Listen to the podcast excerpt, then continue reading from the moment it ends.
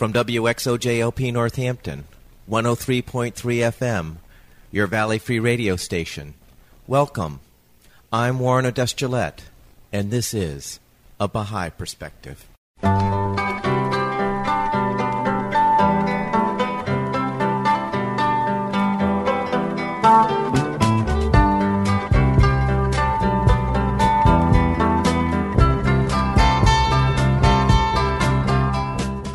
A Baha'i Perspective is a radio program presenting biographical interviews of people who have chosen the Baha'i Faith as a way of life. Today, I'm playing a telephone interview with Bill Barnes. Bill is an educator who has written on the subject of integrating the spiritual into education. He has a blog called Joyful Ed, where he publishes his thoughts on the subject.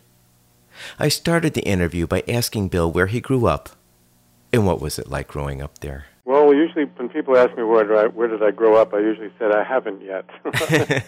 But um, I grew up outside of Philadelphia until I was sixteen, and then we moved to Michigan, where I spent my high school years. My wife and I then went to Boston for a couple of years for jobs and for university, which I left because it wasn't really satisfying, and we went pioneering to Japan for eighteen years. We came back in nineteen ninety-eight and have been here ever since. My parents were um, very interested, though I will say this. They were they were much inclined to get us involved with a lot of church activities and community activities. We're involved in an exchange program, so we had visitors in our home from Japan and Germany and Norway. So I got some kind of a flavor of, of the world.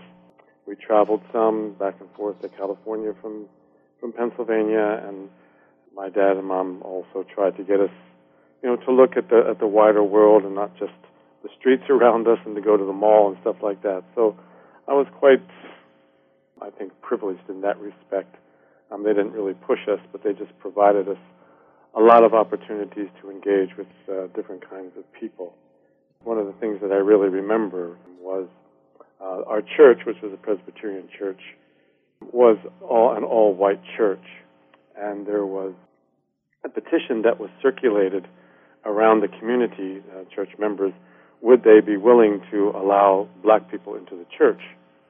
And the only two people who signed that petition and said yes were the minister and my parents. So we were kind of targeted at that point. And not long afterwards, uh, not targeted in the sense of just, you know, uh, we were targeted in the sense that these people are suspicious, you know. They, they're likely to do crazy things. Then not long after that, my father got transferred, and we put our house up for sale. And believe it or not, uh, there was a delegation from the, the neighborhood to come and ask my father, would he sell to a black person? And my father said, I'll sell it to anyone who has the price. So that's kind of that's kind of my upbringing. Made me, I think, more racially sensitive to a lot of things than some white kids would, would be, and um, I probably behind my interest when I went to college and got a degree in racial and ethnic studies, met some marvelous people from different cultures and backgrounds. And what were your interests growing up? My interests mostly were sports, you know, mm-hmm. basketball, baseball, some football. I like to read a lot of all different varieties and spend a lot of time outdoors. I played a lot of sports, I really did. So um, any opportunity we could, we we had a baseball game going or a pickup basketball game going, uh, football, something like that. Um, that was really where I channeled my energy. So what did you do after high school? After high school, um, I went to um, Western Michigan University. At that point, we're in Michigan, and I was studying sociology and getting through my general course. But this would be nineteen sixty-eight. I graduated from high school, so I dated myself there. But along about sixty-nine or so, I was pretty fed up with college. So, and there was, you know, a lot of, as you know, civil rights and um, social action.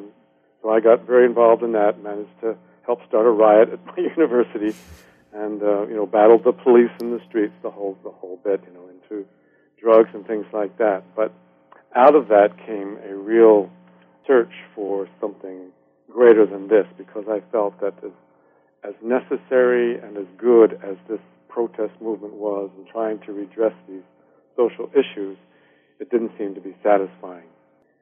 From that ferment, I'll call it, that uh, grew an interest in uh, higher spiritual things, and I found the Baha'i Faith, and I fell in love with it immediately. Went back to school two or three times, actually. I was never a great student um, in, that, in a strict academic sense. Eventually got my degree in history, I think, and then uh, the uh, graduate degree in um, another form of history. So with communications involved. Um, very involved, very much um, fell in love with the writings of a theorist of the nineteen sixties called Marshall McLuhan.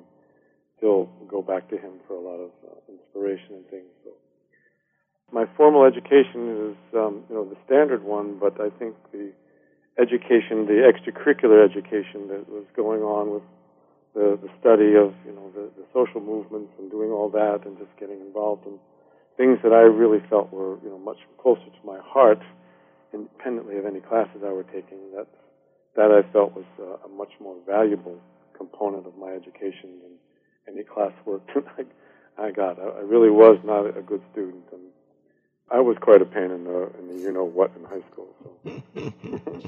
high school. So.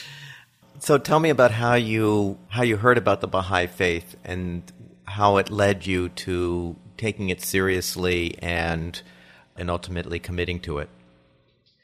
Well, I heard about the Baha'i Faith, actually, the first time I ever heard about it, I figured this out in retrospect, was when I was fourteen years old, and I was uh, watching a T V program, and a man by the name of Vic Damone was on. He mentioned that he had just done this faith. Now, at that point, I didn't remember that, but I remember, recalled it later when I, um, in, in the college, when I first heard about the faith, and then I first heard about it there, actually, in the midst of, um, uh, maybe my family and kids won't want me to say this, but in the midst of a drug trip, somebody said that one of their friends had become Baha'i, and they felt that this was really something that was much more enlightening than the drugs that we were we were taking. Um, so I kind of filed that one away, um, and then you know continued with the protest and the political activities and things. And then suddenly, it all, as I felt, just seemed empty. And literally at that moment, uh, one of my roommates came back. We were in an apartment. Came back and said that there's. He'd just seen this poster at the university saying, "For those of you beyond drugs." So I said, okay, um, that sounds like what I want to be. So I went, and it was what's called a Baha'i fireside, and the, the man who was speaking was very eloquent and um, got me very, very interested. I, I had an immediate attraction to it, very deep, and that has never left. And just whatever I read and whatever people told me about it, it just seemed to make so much sense, and also seemed to be the key to a lot of social problems and uh, other kinds of things that were going on in society. And I felt, I really need to know this. And it was coming from what they called a spiritual perspective. So I had to find out what that meant for me in terms of the human soul and the development of the spiritual development of the, of the spirit. So it's been a long, now forty-year search to find, you know, more and better answers and more comprehensive answers to really what are the same questions. You know, who are you and what are you doing here and is your life making a difference? And with every passing year, you have to kind of re-ask that same question and, and find an answer for that year or that decade or whatever, and, and, and keep going, you know, hopefully toward a, a stronger integration of the, of the light of, of the Baha'i Faith. For me, or for God, for you know anybody else. Um, I don't believe that the faith has a monopoly of the truth, but I think it certainly has the most comprehensive approach to the problems that are besetting all of us today, and gives one you know a purpose and a direction in one's life that um, is really in tune with the challenges that are also to be met, and gives you not only a plan but the spiritual energy and the moral motivation to arise and, and go do something about it. So I find that all in the faith, and um, so far I still I still find it on a daily basis. So um, I've stayed with it and couldn't think of myself being anything else. After you discovered the Baha'i Faith, how did it redirect where you were heading in life? It redirected it in the sense of uh, a couple of things. First, it gave me another dimension to the experience that I was getting. As I was saying, I was very involved in the political activism and trying to redress social injustices and getting racial harmony established. It seemed to me that the, the strategies and the tactics and the philosophies about that were really adding to the problem in some way that I couldn't quite figure out. What the Baha'i Faith gave me was not not a redirection to that, but just a, a wider perspective from, you know, this is going to take, you know, a transformation of the heart. It's going to take, you know, new kind of social institutions that will bring people together in a different way. So it, it gave me that added that added dimension, which I'm calling spiritual, um, as opposed to just the human and the natural. That opened my eyes to a, a much wider, much wider universe. On a, on a personal level, what it probably made me do was travel more and get involved. As I said, I, I went to Japan for eighteen years with my wife and my three kids. My three daughters were born were born there. Um, we traveled. I've traveled to, to different countries and just tried to imbibe the the positive things of those cultures that I have been privileged to visit or, or live within, and also share the ideals um, of the Baha'i Faith, of one God, one essential religion, that humanity is one, and really the challenges that we're facing as a species are common to all of us. There is no there is no Baha'i solution independent of a human solution, and, and vice versa.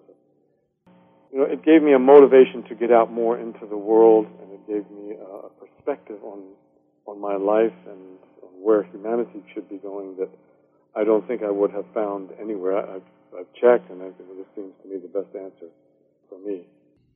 Why did you travel to Japan, and what did you do there? Um, we traveled to Japan um, almost by accident. My wife and I wanted to be what's called a Baha'i pioneer, which is that you travel to another country and you learn to live with those people. You're not supported by the Baha'i Faith, for the ideals of peace and unity, and also contribute to the advancement of that society. So it's, it's different than a missionary in that sense, but essentially you're you're trying to um, promote the ideals of, of the Baha'i Faith. We wanted to go to China. We had put in our application to do that. They were excited that we were going to China. This was the early seventies, and you know, not many people were going. But um, the National Baha'i Office called us and said, "We know you want to go to China, but an opportunity has opened up in Japan. Would you consider Japan? Uh, it's the Orient, you know." So we thought about it for a day, and we said, "Oh, sure, why not? Let's go." So we did. So we packed up and we went. Um, I guess the most um, important thing that we did there was my wife was instrumental in founding a small private school called the, the Daystar International School. Um, she did that with uh, a local Baha'i there. And I joined two or three years later when the, enough students and enough income had been generated to handle one more salary. So we did that for about nine years or so. And we were very free to do pretty much what we wanted um, in terms of the curriculum and design. We got some help from some local um, authorities who provided us with a, a wonderful facility in the middle of this twenty-two acre natural preserve. So we were pretty much surrounded by gorgeous nature. We had no educational authorities looking over our shoulders. Japan is very rigid in its, in its educational philosophy, and that has good aspects, but um, it tends to generate a lot of dropouts. So we were getting some of those, and all the kids from international families who lived in the area were also looking for a, uh, an international school. So we had kids from all, all over, the Ukraine, Bangladesh, Mexico, Canada, Australia, Nigeria, I think, something like that. It was quite a quite an eclectic mix there, even though it never got very big. But it was it's quite an exciting time to really put together a what we call really a spiritual-based education, which was, it's different than religion. You know, you're, you're trying to empower people to to bring out the qualities within themselves and to express them in acts of service and get the kids, you know, involved in that kind of, of thinking rather than just my career and you know, what, what the school is going to give to me, you have to have a reciprocal action there. What are you going to give to the school and to the community? So we developed a curriculum, and we're able to do it for, she was able to do it for about twelve years. As I said, I, I joined about three years later, so I did it for nine. Then the Japanese economy kind of went, took a real steep downturn, so we were dependent on the school for our visa, and when the school could no longer support us, we had to pack up and find someplace else to live, and so uh, at that point, the only place that we could find was um, in, here in the States, so we came back and set up shop in, in Tucson, Arizona. Now, why Tucson, Arizona? That's where my mom lived. That was about the only place in the world that we, we knew we had a... We had given everything that we had pretty much to the school. The salaries were, you know, they couldn't be great because the school was small. So we had to find, you know, some place to, to put our three kids, make sure the three kids had a place. Um, there was no good opportunity in the, in, the, in the world that we could find. We checked, you know, schools and things like that, but it was mid-year and positions were, were filled. We, we couldn't stay in Japan because we, at that point we didn't have a valid visa to stay. It was pretty much, you know, this is it. So we went to Tucson and she took us in. Mm-hmm. And what did you do after you guys got settled into Tucson?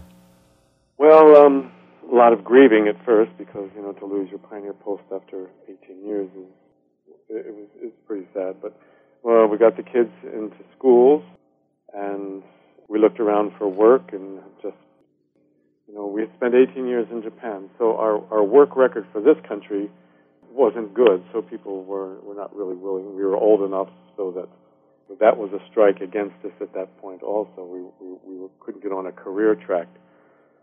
We've done a lot of different kinds of things. Last year, for example, I worked for the census. That was a good gig, you know, I like do, I like doing that. But you meet a lot um, of people. Yeah, you met a lot of people, um, and it was a lot of travel, which I like. You know, get in the car and just, you know, go someplace and try to interview somebody. And um, I was a I was a crew leader, so I got to do a lot of the organizational work. And, but now I'm concentrating um, a lot of my time on just writing, which I've loved to do, and been fortunate to have um, several dozen articles published here and there. Trying to, you know, I don't know if you're familiar with the education blog that I write. But I, I do that. I've got a good response from that. Tell me about what you've published. Mostly things on, on education. I have an article, for example, in the Baha'i World of, a few years ago. For four or five years I did um, a daily, or not daily, but a regular column on education for Herald of the South magazine um, out of Australia.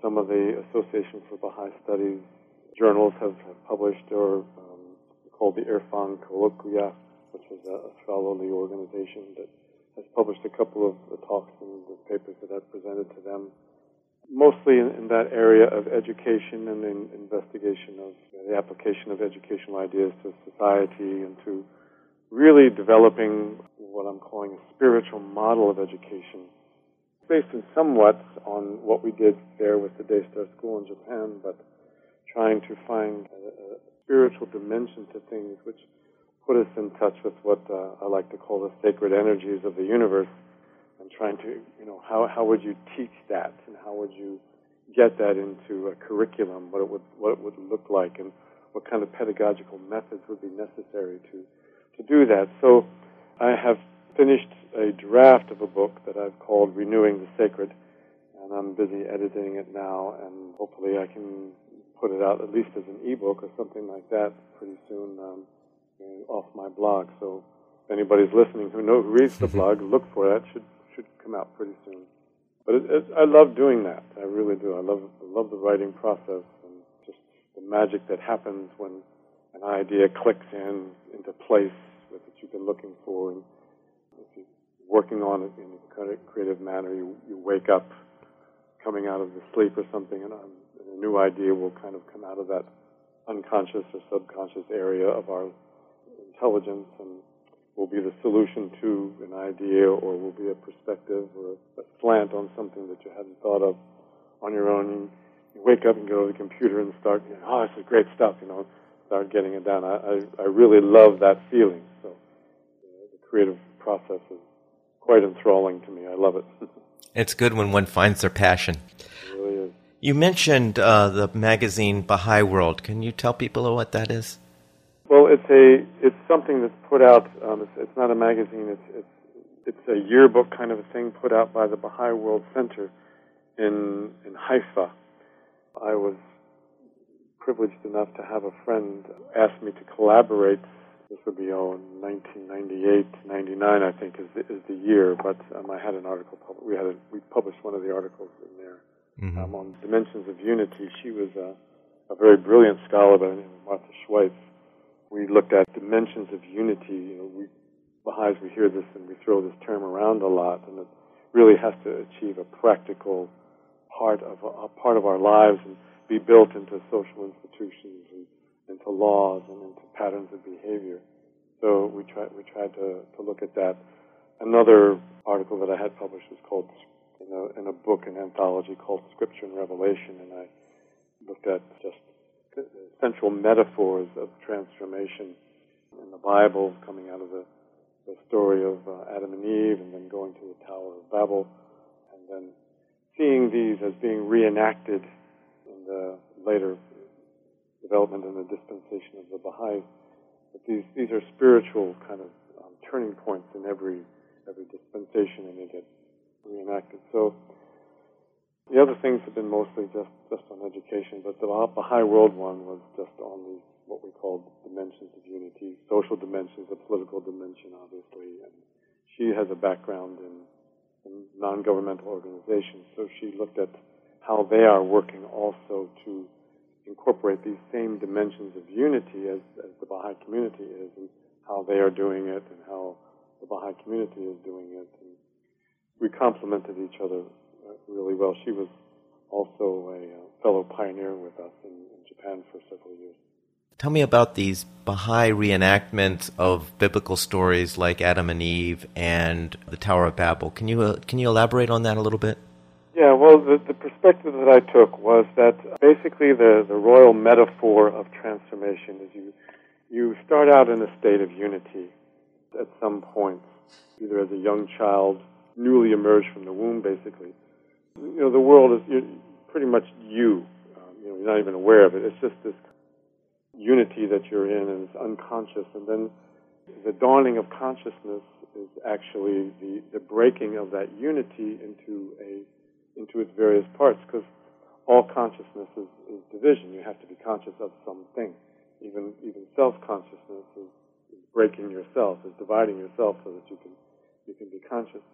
And then this process of the development of consciousness becomes more and more complex until basically you reach the end of development, in which case what happens very often is that uh, what I called an apocalypse occurs. Now, apocalypse is the same word as revelation. The one part of it is, of course, this kind of mass destruction that we associate with the word apocalypse, but that, that is the basically the opening through which you can see the new world, which is then revealed. The, the revelation coming into the world is actually what's causing the breaking down of, a, of the former world. So you get you get reunited. So that when, for example, Adam and Eve are thrown out of the Garden of Eden because they ate of the tree of good and evil, uh, this was actually, you know, the breaking of the unity, the finding of, of all this knowledge that, that we have found, and then, you know, we've come to the point where one worldview has kind of reached its full development. And if we're going to continue to progress, we have to adopt another view. So the Baha'i, I felt that this was from the Baha'i community, uh, the Baha'i revelation. And then um, a reenactment, for example, in the Tower of Babel. The, the word, the word, it's a Hebrew word, Babel, and it means the gate of God. And so the Bab, who was the forerunner of Baha'u'lláh in, in Baha'i theology, is that's his title, The Gate of God. So the same kind of reenactment of Babel, the, the, the diffusion of tongues and the, the being able to communicate with each other, and the building of the tower actually into heaven is going the wrong way. The real heaven is, is inward. So all this confusion that uh, surrounded the Baha'i community after the death of the Bab seemed to me to be that same kind of of activity that was going on, confusion, and the assertion of certain rights by people who were not were not clear um, in, in, their, in their spiritual authority, and then the coming of Baha'u'lláh, which, which reunited it. That was a thumbnail sketch of, of the kind of things that I was talking about. So I felt that this was a return to that same stage as, as a way of wrapping up the whole, what Baha'is call the, the Adamic cycle, which was starting with Adam and then the progression of uh, great spiritual luminaries, Adam and Muhammad and Abraham, Noah, Baha'u'lláh, Christ, Moses, all of these progressively unfolding the true meaning of, of religion out of this great well of spiritual power that God has given to, to the world and to the human soul. But that reaches certain points of full development, and then at that point a new kind of dynamic has to take over. It's, it's true in our own personal lives too. Uh, Abdu'l-Bahá, who is the son of Baha'u'lláh, speaks very eloquently of the human body growing to maturity, and at maturity, of course, it's reached its full development, and literally it, it begins to die at that point, to disintegrate. Now, it may take three or four or more decades, you know, to do that, but essentially its life force of growth is over. But he says at that point, this material vessel of the human body is now capable of expressing the spiritual powers that are, are latent within the human soul. And we see this, I think, also with civilization. We have reached a point of the full development of a certain form, the material form of civilization.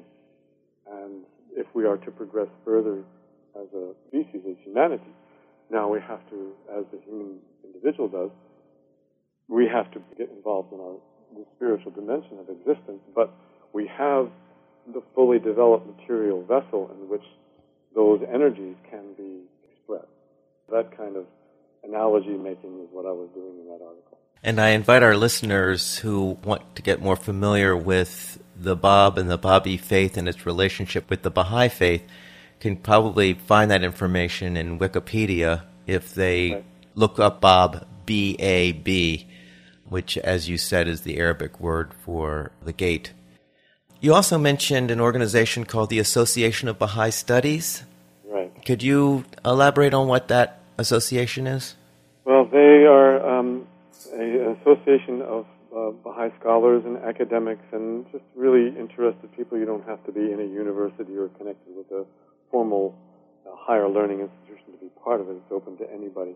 But they really explore in a lot of different ways and through a lot of different methodologies internal meanings to the Bahá'í revelation um, and connections between science now and the Bahá'í faith, education. You know, there's no topic that there's out of bounds, basically, to explore as, as a way of creating, you know, these commonalities that we're all that we're all finding in, in the world between science and religion, between education and, and spirit.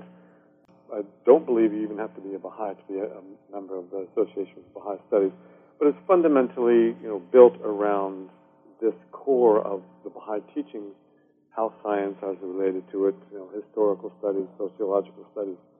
Very, very, very wonderful things come out of this group. Um, they publish their journals pretty regularly. I've been privileged to have a couple of my things published in there.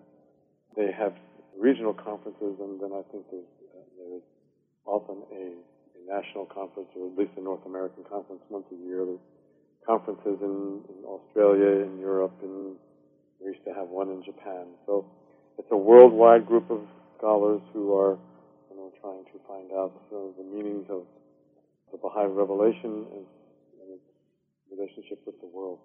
And you touched on this in your work in Japan with your school, but maybe you could elaborate a little bit on the spiritual model of education and this concept of a sacred, sacred energies of the universe and this concept of renewing the sacred.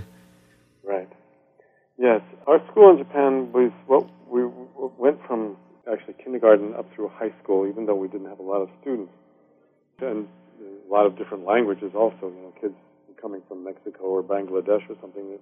You know, the common language had to be English if it wasn't Japanese. So, but basically, the the theory was that the human soul is, is what really needs to be educated. And how how do we do that? How do we how do we get a spiritual education? It's my personal feeling that in the evolution of education, the first education was basically a, a material or physical education. And we can see kind of the end of that as the primary force of education with the developments of Egyptian and, and Greek civilization in three or four thousand B C up until, and the Greeks were in several hundred B C, when an intellectual and mental kind of, of rational inquiry into the world, into the universe, into, into human beings really began to, to, to come up and, you know, has since spread and, and reached the, the full extent of the world, where we have science, we have art, we have rational inquiry according to systematic investigation of the world. But this has, I think, reached now its final development as a form of education. Now we can go into a spiritual education, which is the next level. We don't lose science and we don't lose rational inquiry. We don't lose our mental faculties or, and our physical development by going to these higher things. It's all incorporated into, into a spiritual education. So what that means for education then is, how do we best nourish and strengthen the body? How do we best nourish and strengthen the mind? And how do we understand, what's our understanding of this entity called the soul or the spirit, and what, by what laws does it function? How is it nourished? Things like, you know, reading the, the creative word, what Baha'is call the creative word, which is the words of Baha'u'lláh and the Bab, the, the messengers of God, because they are addressed to that spiritual entity. And as we need food to, to strengthen our body, and as, as we need study to strengthen our mind, we also need prayer, we need consultation, we need meditation on these these deeper questions in order to empower the spirit. So in our school in Japan, what we would do was we would incorporate uh, a physical, a mental, and a spiritual component into the study, into the activity of the students. So all the students, for example, would be required to, to help with lunch, prepare lunch, and it would be based on what sound nutritional principles that we had. So things that were not nutritious didn't find their way into, into our into our school kitchen. Uh, we also had a garden. They were responsible also for cleaning the school and, you know, getting involved in those kinds of physical activities. And then uh, mentally, of course, we had the usual sciences and arts, math and English and Japanese and biology and, and all of the, the usual sciences. But as, as an investigation into nature, investigation into themselves, and to develop their, their logical and mental powers. But then we also had times for, for meditation, and we had times for, for prayer and for group consultation to solve problems, so that all the aspects, all the three aspects of the, the full human being, the physical, the mental, and the spiritual, would receive some nourishment each day. We would engage in larger social acts of service. For example, we had our, our school was, as I said, mentioned, as I mentioned, was in this big nature preserve. So, and it had a big open field. So we would bring kids in from the, the larger community to have once a month kind of a fair at the school. We worked very closely with the local mayor and, and his office to give a, a different aspect and a different dimension to education. It was, you know, kind of not quite made it up as we went along, but we tried to take advantage of every opportunity to expand our consciousness and expand our social co- contacts that that were available in our activity. And from that, of course, um, we learned a lot. It was a very thematic school. So I'll just give you one example of the kinds of things we, we would do. We would set out a theme. For one term, the theme was the, the human body. That was, so everything was kind of geared around studying the human body, the mathematics of growth and what people do together to, to nourish each other. And then we would just metaphorically extend that. So I had a class of just basically eight and nine-year-olds, and we wanted to study and, and we wanted to study earth science. That was part of it, but in relationship to the human body, you know, how how are they alike?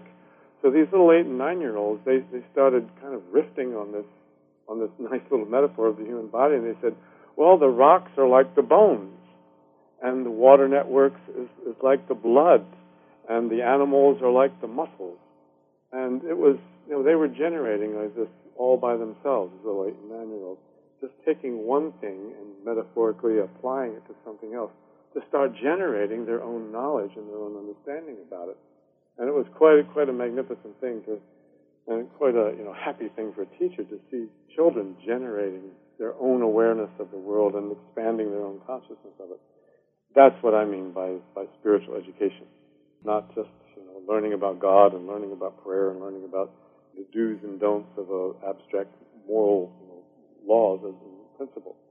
It's that kind of empowerment where people are taking over ownership of their own learning and applying what they know to, to novel situations to generate you know, their own you know, greater understanding. So that's kind of what I'm trying to get at with this book that I've just finished the draft of, Renewing the Sacred, of applying it in a way that will look at the different aspects of education, curriculum, teaching methodology, you know, the purpose of education, what, what's it there for really, because education really means, the word means to bring forth. So education then for me is not something you receive, it's something that comes out of you. Uh, it's what you give is, is what your education is. It's not what primes that pump is, is what is learning. And you can receive learning, you can receive instruction. But education technically is what you, you know, bring out of yourself in response to that. So it's built on that kind of a metaphor, and people who have been reading the blog will will know that you know, that's That's a, a very often recurring message, uh, to just remind people of what, what real education is, is, is what you are giving of yourself, not what you're taking in. So tell me more about your blog, Bill. Well, I started the blog in December. As my, my oldest daughter's, I guess she just got fed up with me talking to just to her about all this stuff. She said, Dad, you should write a blog. So um, I did. The blog is www. joyful ed dot blogspot dot com. And I have used it as kind of a, a way to explore a lot of the ideas, and a lot of it has come from the book, but a lot of it is different from the book, too, as I come up with new, new topics. And it's really a way of exploring this idea of what I've been exploring for now thirty years, this idea of what is a spiritual education. We know what physical education is. We know what we need to do to have strong bodies. We basically know that you know you need a lot, eat a lot of fruits and vegetables. You need to drink plenty of water. You need to get at least a moderate amount of exercise, good air if you can, and you know cut back on the sugars. You know don't do. We know those kinds of basic general principles of good physical health. We also know how to train the mind scientifically and artistically, through language, through the through the use of number. Um, and by and large, education, secular or otherwise, does a pretty adequate job in those two kinds of education. But what we're missing is this spiritual component, this you know, getting the, the qualities and the, the powers of the soul out and getting them expressed. And in order to do that, we have to understand something of a spiritual dimension to the whole cosmos.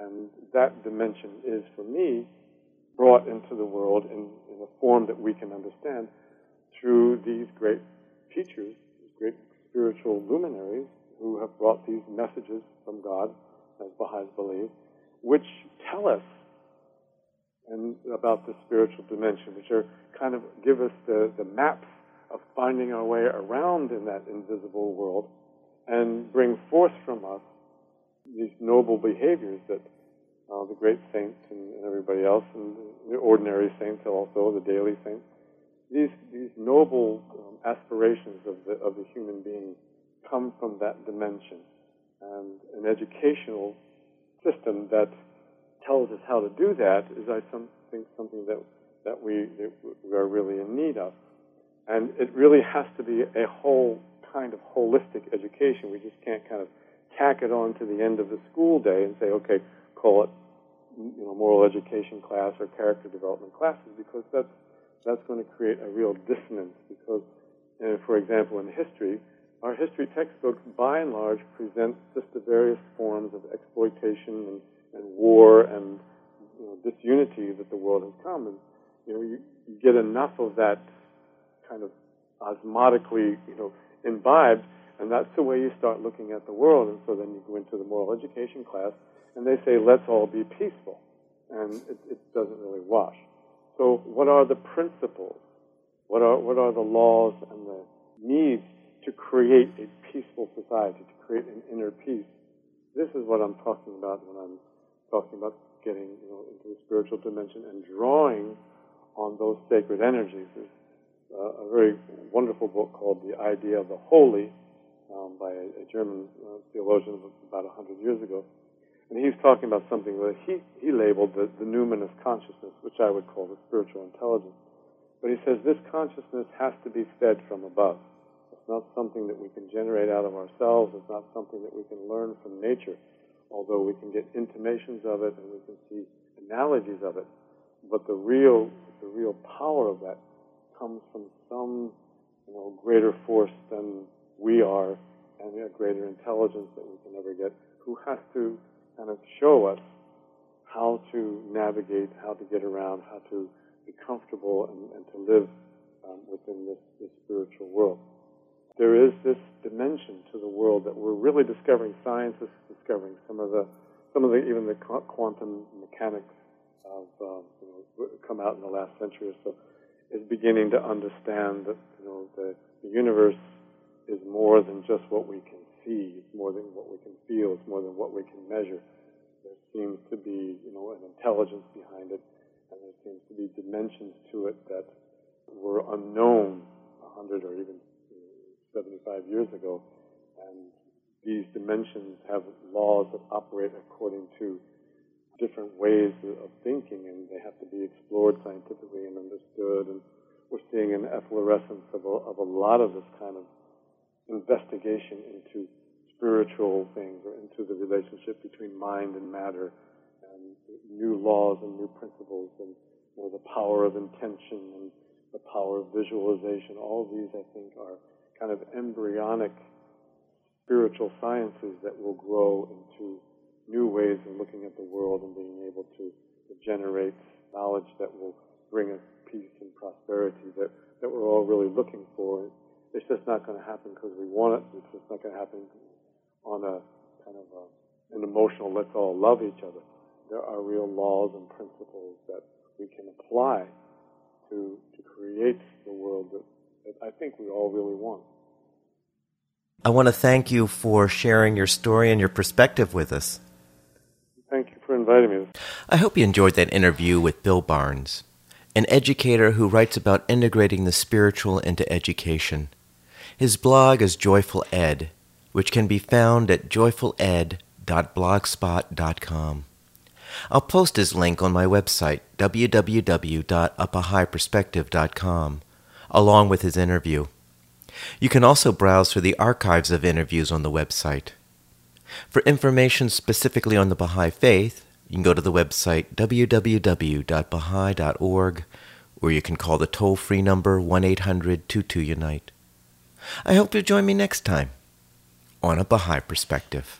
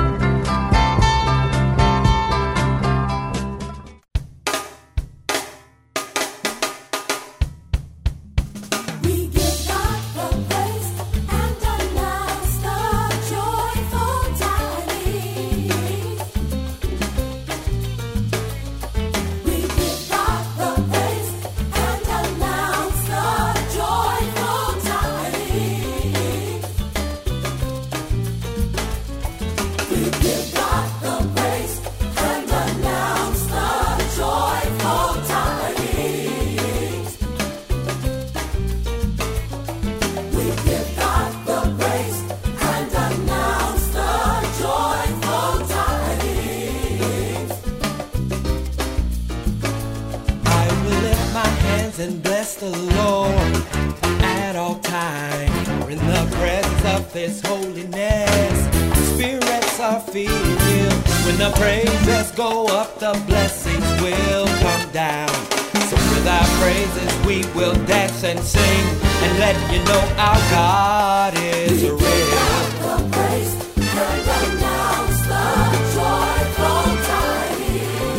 I know He's real. We give Him praise. The praise and announce the joyful tidings.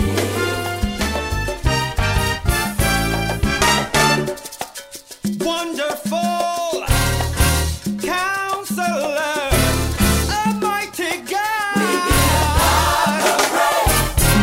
Everlasting Father, the Prince of Peace, forever reigning King of Kings. We give God the praise. Unto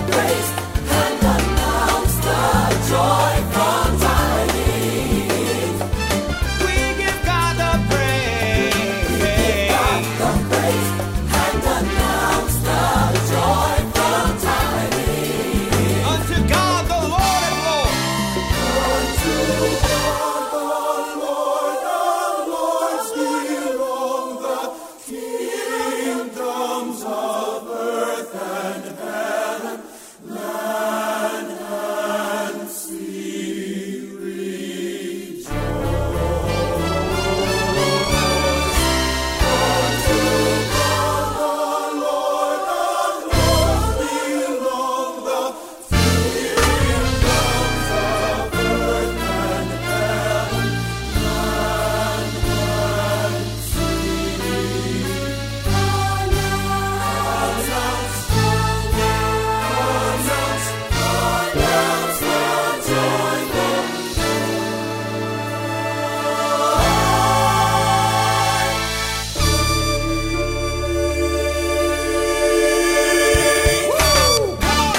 get up on your feet and give God some praise. Come on, choir, we give God. Because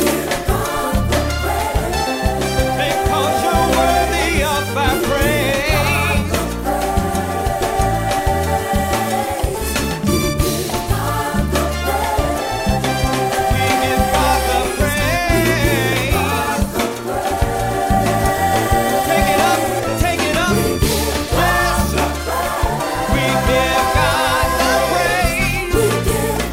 the praise. Give God some praise. You know He's worthy. Come on now. Cause you're worthy of our praise. We give God the praise. Cause you're worthy of our praise. There's no one like You, Lord. No one can do what You can do. We give God the praise.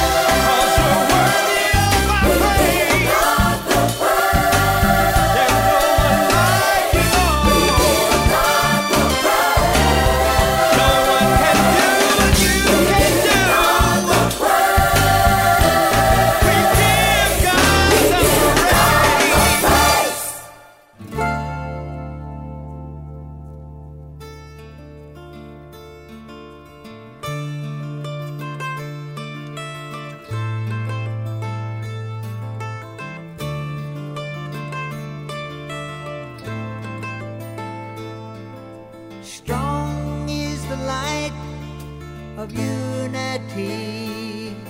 You can light the world for you and for me. So why don't we reach out and be one planet, one people, please? One planet, one people, please. One planet, one people, please. Please.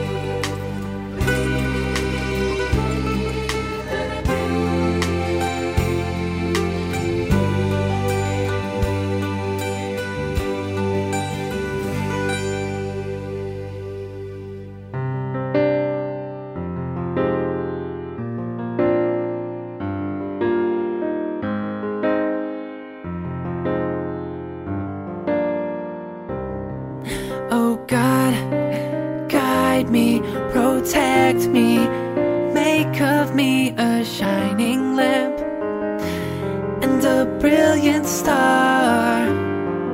Oh God, guide me, protect me, make of me a shining lamp and a brilliant star. I was given my name and placed in this family, told what to think in this life that they've handed me. They say they're right, but deep down I know that they are wrong. So I gotta stay strong and keep holding on. But it's hard when it feels like I've got no voice. I'm treated like a child, so I've got no choice but to turn to my friends who make me one of them. The pressure never ends. Oh God, oh God, guide me, protect me, make of me a shining light brilliant star.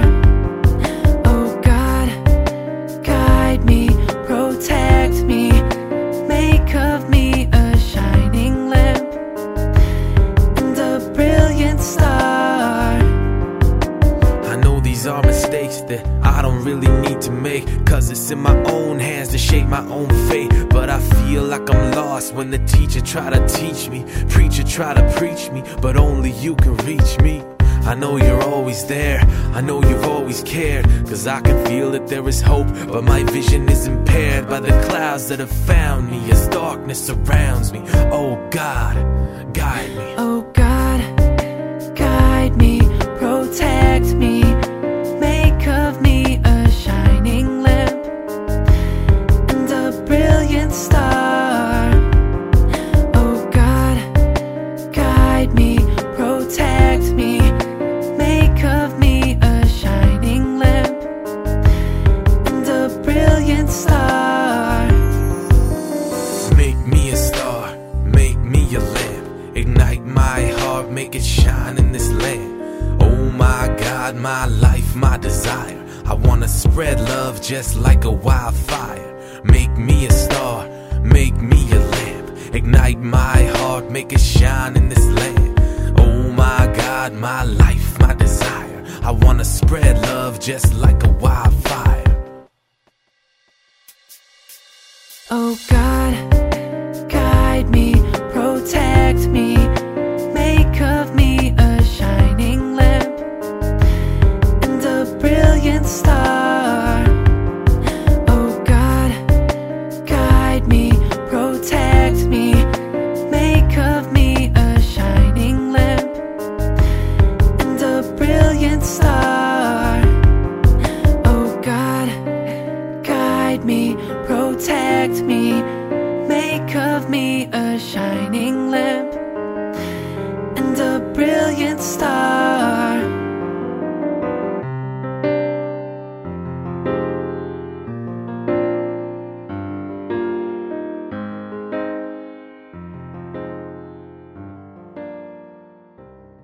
With two wings, we can soar through the air. With two wings, we can go most anywhere. With two wings, we can sail through the sky. With two wings, we can fly. With two wings, we can soar through the air. With two wings, can go most anywhere.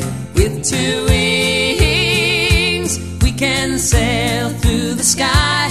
With two wings, we can fly. I am one-winged father and brother. By myself, all I can do is flutter. I'm only one wing, I need the other for the dove of peace to fly.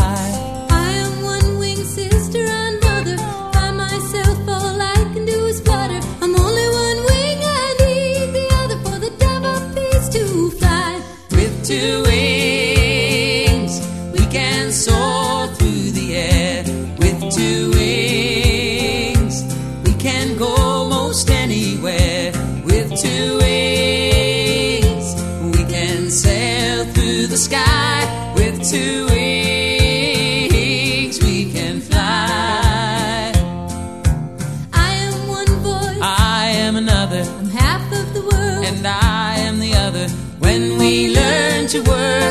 other than the dove of peace. We'll fly with two wings. We can soar through the air with two wings. We can go most anywhere with two wings. We can sail through the sky with two wings. We can fly with two wings. Soar through the air with two wings.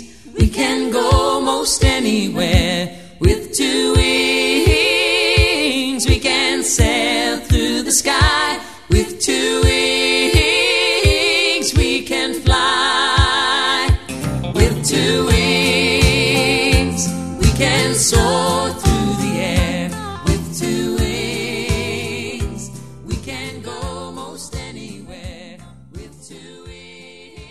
This is W X O J L P Northampton, one oh three point three F M, your Valley Free Radio station, streaming at w w w dot valley free radio dot org.